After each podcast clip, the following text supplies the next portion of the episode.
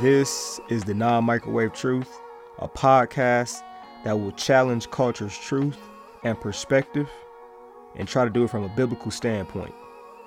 This is brought to you by Time of Grace, and it's your boy, CL Whiteside.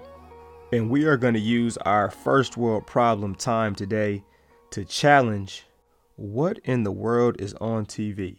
And hopefully, you can help a brother out.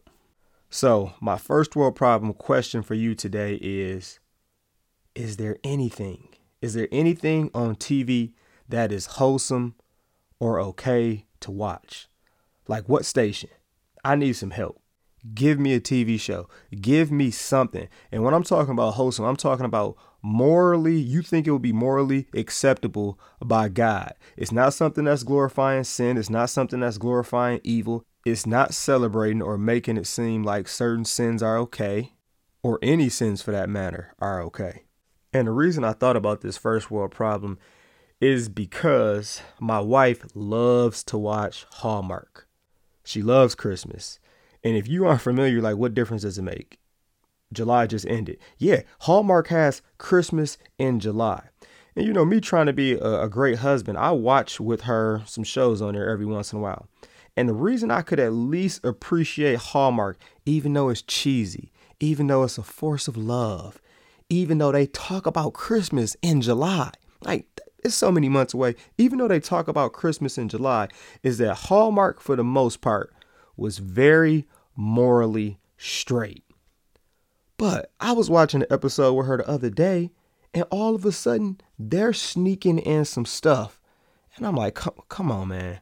Like you can be cheesy, you can force the love, but now even you, Hallmark, are sneaking in this morally corrupt stuff. And this is another reason I love to watch sports so much.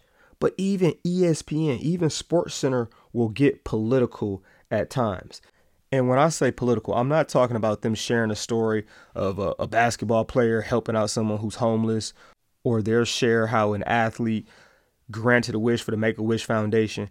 I'm talking about every once in a while, ESPN will try to tell you and I what should and shouldn't be morally acceptable. They'll try to tell us what's right and wrong. And it's not a biblically based thing that they're saying, it's just an opinion of someone or it's the opinion of our culture right now. And I know some people will say, you don't have to put God in everything, it's just a soccer game. But my counter to that is, we're okay with sin and evil getting put into everything. I mean, everything. Now, this is the true definition of a first world problem because I could turn off the TV, I could just go read a book. You know what? I think I'm actually going to start YouTubing old college or NBA games like I did back in COVID. Watch Giannis drop a 50 piece Game 6 NBA Finals. If you don't know what I'm talking about, you should go ahead and watch that one time. One of the greatest performances of NBA Finals history. But this is our first world problem question today. Is there anything on TV that you could recommend to me? Any station, any television show that doesn't glorify sin or make that sin seem like it's okay, that is morally acceptable from a biblical standpoint? Please let me know. Instagram, or Twitter. I, I definitely want to hear if you have any. My handle is Champion Life 23, and this is our first world problem. It is dinner time.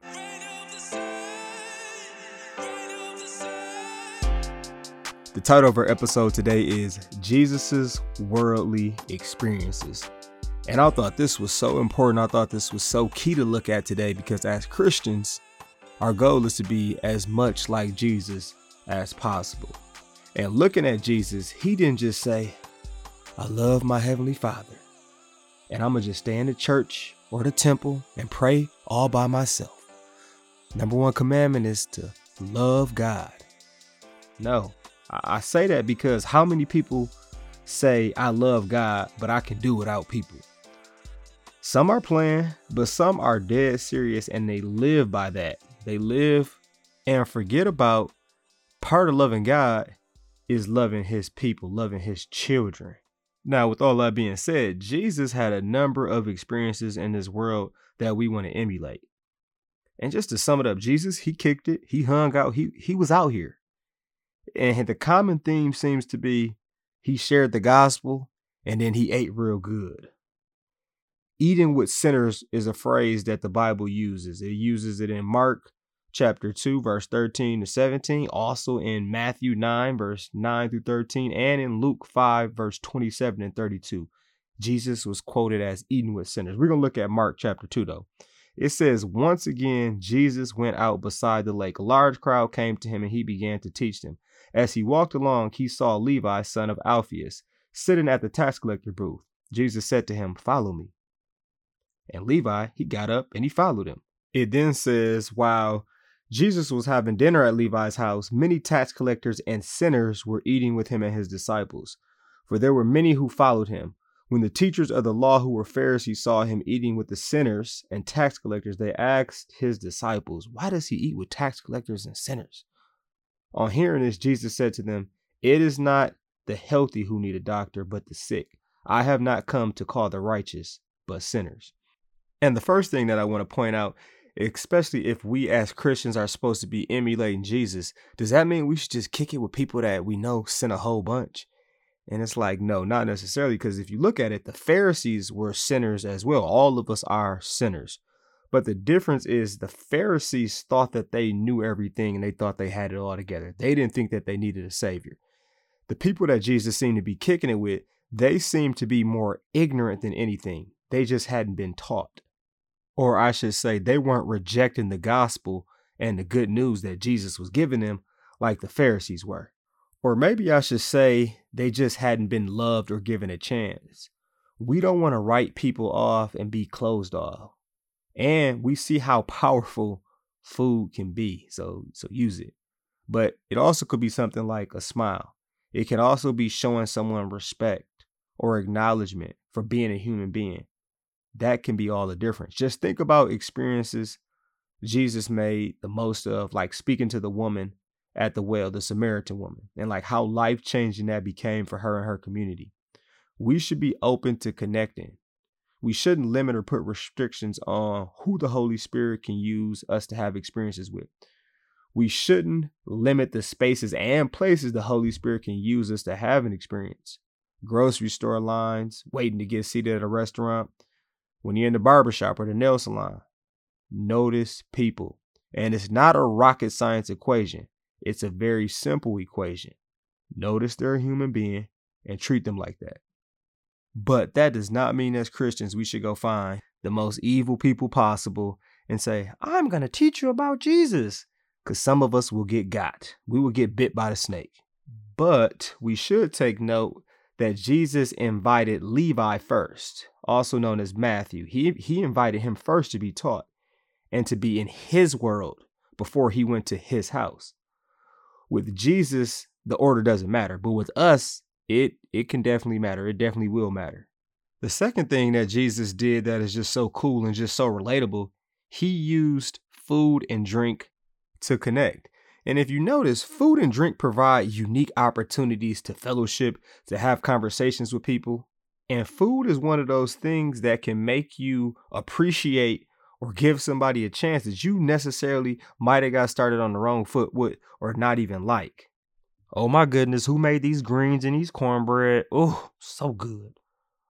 Mmm, who grilled this steak? Um, this is to die for. Who made this apple pie? Who baked this pie? Oh, Harper made it. Dang, you didn't like Harper though, but the food show is good. So what you gonna do now? Good food and drink can just put a smile on your face and create an awesome experience. Now, I've heard some churches get really quite creative and some would say smart by having a smorgasbord of great food before and after church. That's giving people another reason to want to come to church and to actually stay. Because I know I'm one of those people that Sometimes I'm trying to hit it right after church. I might even leave during the last song. But in a lot of cases, really getting to know someone and really fellowshipping, that usually takes place outside of the church. But then that's the question we got to focus on is like, how worldly should the environment be?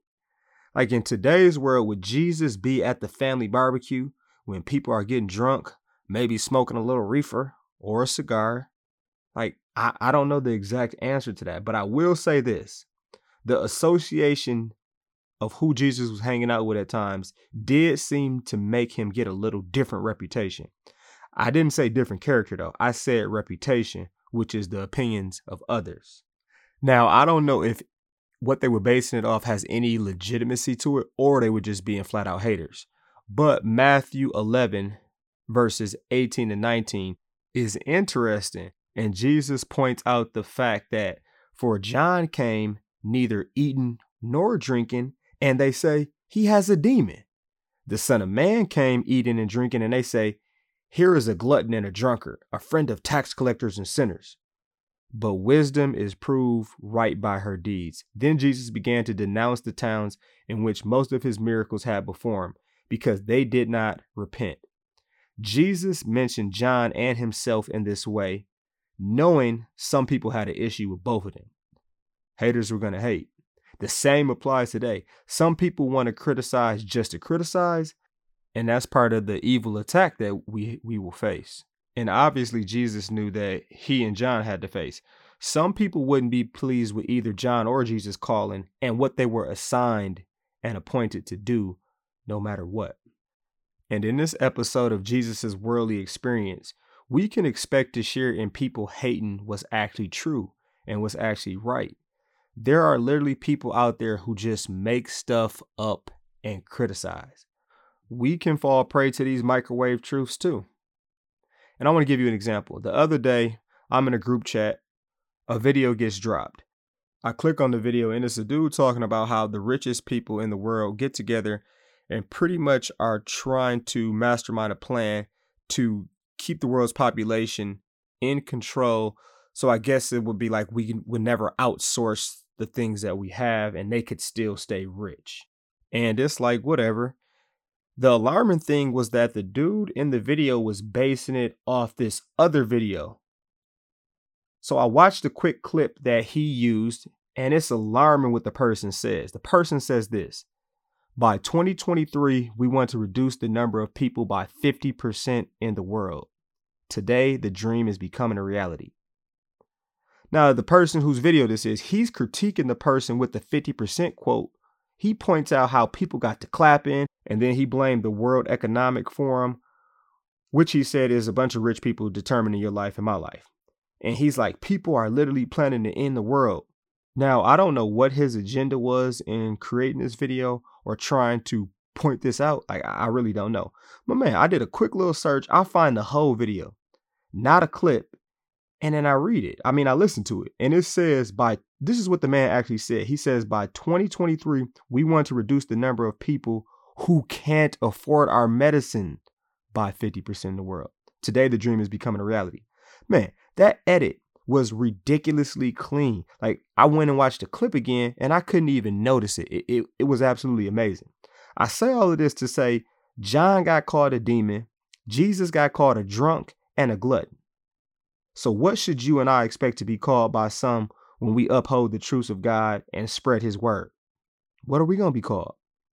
I also say this to encourage you in your world experiences to not just hop on the bandwagons and have people bully you into giving an answer. When something happens or doesn't happen, it's okay to say, I don't know. Or, you know, I, I would like to get more information on this before I give my opinion. Now, getting back to the end of that passage I read where it says, Then Jesus began to denounce the towns in which most of his miracles had been f- performed because they did not repent. Denounce meaning, you know, publicly say that you're wrong and I'm not messing with you when people aren't repentant, aka they aren't changing. That's a note for us to take. We got to keep it moving. Now, the doing it in public part, that depends on our position, position, and that depends on if we're trying to start a war or we're really about pushing God's truth. And just thinking about Jesus's worldly experience at Mary and Martha's home, or Jesus kicking it on a boat, or the wedding at Cana where they ran out of wine, in these worldly settings, Jesus brings glory to the Heavenly Father by, drumroll please, loving people. So, what we have seen on how we should move as Christians based off how Jesus moved is first thing is we need to kick it, we need to hang out, and we need to connect. Jesus used food and drink to connect, to love, and to build relationships we can follow the same plan. And we can add hobbies in there And we can add the fact that sometimes we just need to slow down and listen. Slow down and listen. That's a great way to connect. What we also see from Jesus is loving God first and foremost. A lot of times just means slowing down and asking, God, what do you want me to do in this situation? What do you want me to see? Where do you want my focus to be? And we have to know if our focus is on gaining prestige, if it's in gaining status, if it's in gaining honor and comfort in this world, we are putting on the line the prestige, the status, the honor, and the comfort of heaven. Like, we don't want to rob ourselves of the experience in the greatest sense, which is our spiritual sense. And then with our worldly experiences, we have to be aware of what is being portrayed. This passage I'm about to read, it puts all three of these things together. It comes from 1 Corinthians 10, verse 31 through 33. Now, in the previous verses, it was talking about eating meat that was offered to, to idols. This is Paul writing to the Corinthians. And it says, So whether you eat or drink or whatever you do, do it all for the glory of God. Do not cause anyone to stumble, whether Jews, Greeks, or the church of God. Even as I try to please everyone in every way, for I am not seeking my own good, but the good of many, so that they may be served. Now, for us personally, where you and I kick it where we hang out and connect that matters. We don't really have meat and food being sacrificed to false gods or idols, but something for us might be that the food came from a place where the owners are janky. And when I say janky, I mean like causing warranted offense. And I'm not talking about offense like they play the Chicago Bear games here type offense. I'm talking about offense that is the result of them supporting or pushing ungodly agendas. Conscience starts to prick you, then you need to bounce or change the scenery. And something that we definitely can learn from Jesus and his experiences in this wor- in this world is that Jesus didn't get enamored by stuff in this world. We definitely do we are so materialistic. We are so consumed with status. We're so captivated by building up greatness in this life, trying to make this life comfortable, that we fall in love with this world. And as Christians, we have to know where we stand and we have to stand strong. Stand strong on not loving this world. First John 2 verse 15 clearly tells us that it says, "Do not love the world or anything in the world." Now, when it's talking about world, it's talking about the secular world, the anti Jesus world, the material things of this world. It says, If anyone loves the world, love for the Father is not in them. For everything in the world, the lust of the flesh, the lust of the eyes, and the pride of life comes not from the Father, but from the world. The world and its desires pass away, but whoever does the will of God lives forever. Life is all about relationships. The reason we should be embracing and looking to create experiences on this world is because we see from Jesus, experiences are there to connect, to show love, to share the gospel, to reveal God's truth, to shine light upon people, to be an extension of God's grace and God's mercy. That was the purpose of Jesus' worldly experiences. And this is the non microwave truth.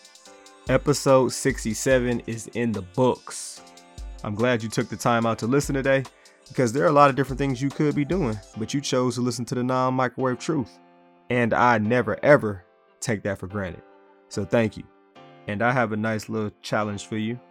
I got this from my pastor who literally was just talking about this in his sermon.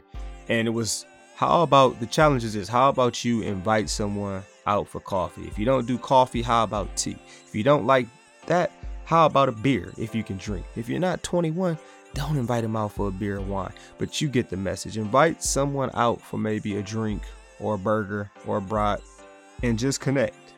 And if you're really feeling bold, invite them to your crib, invite them to your house for lunch or for dinner. And I'm not talking about like your BFF. I'm talking about someone you have not done this with before, or how about you don't weasel your way out of an invitation like you usually do, and just see how God blesses it. I dare you. I double dog dare you. But all right, I need to get out of here. Peace, punch, Captain Crunch. They know the drugs and yes to Jesus. I'm out.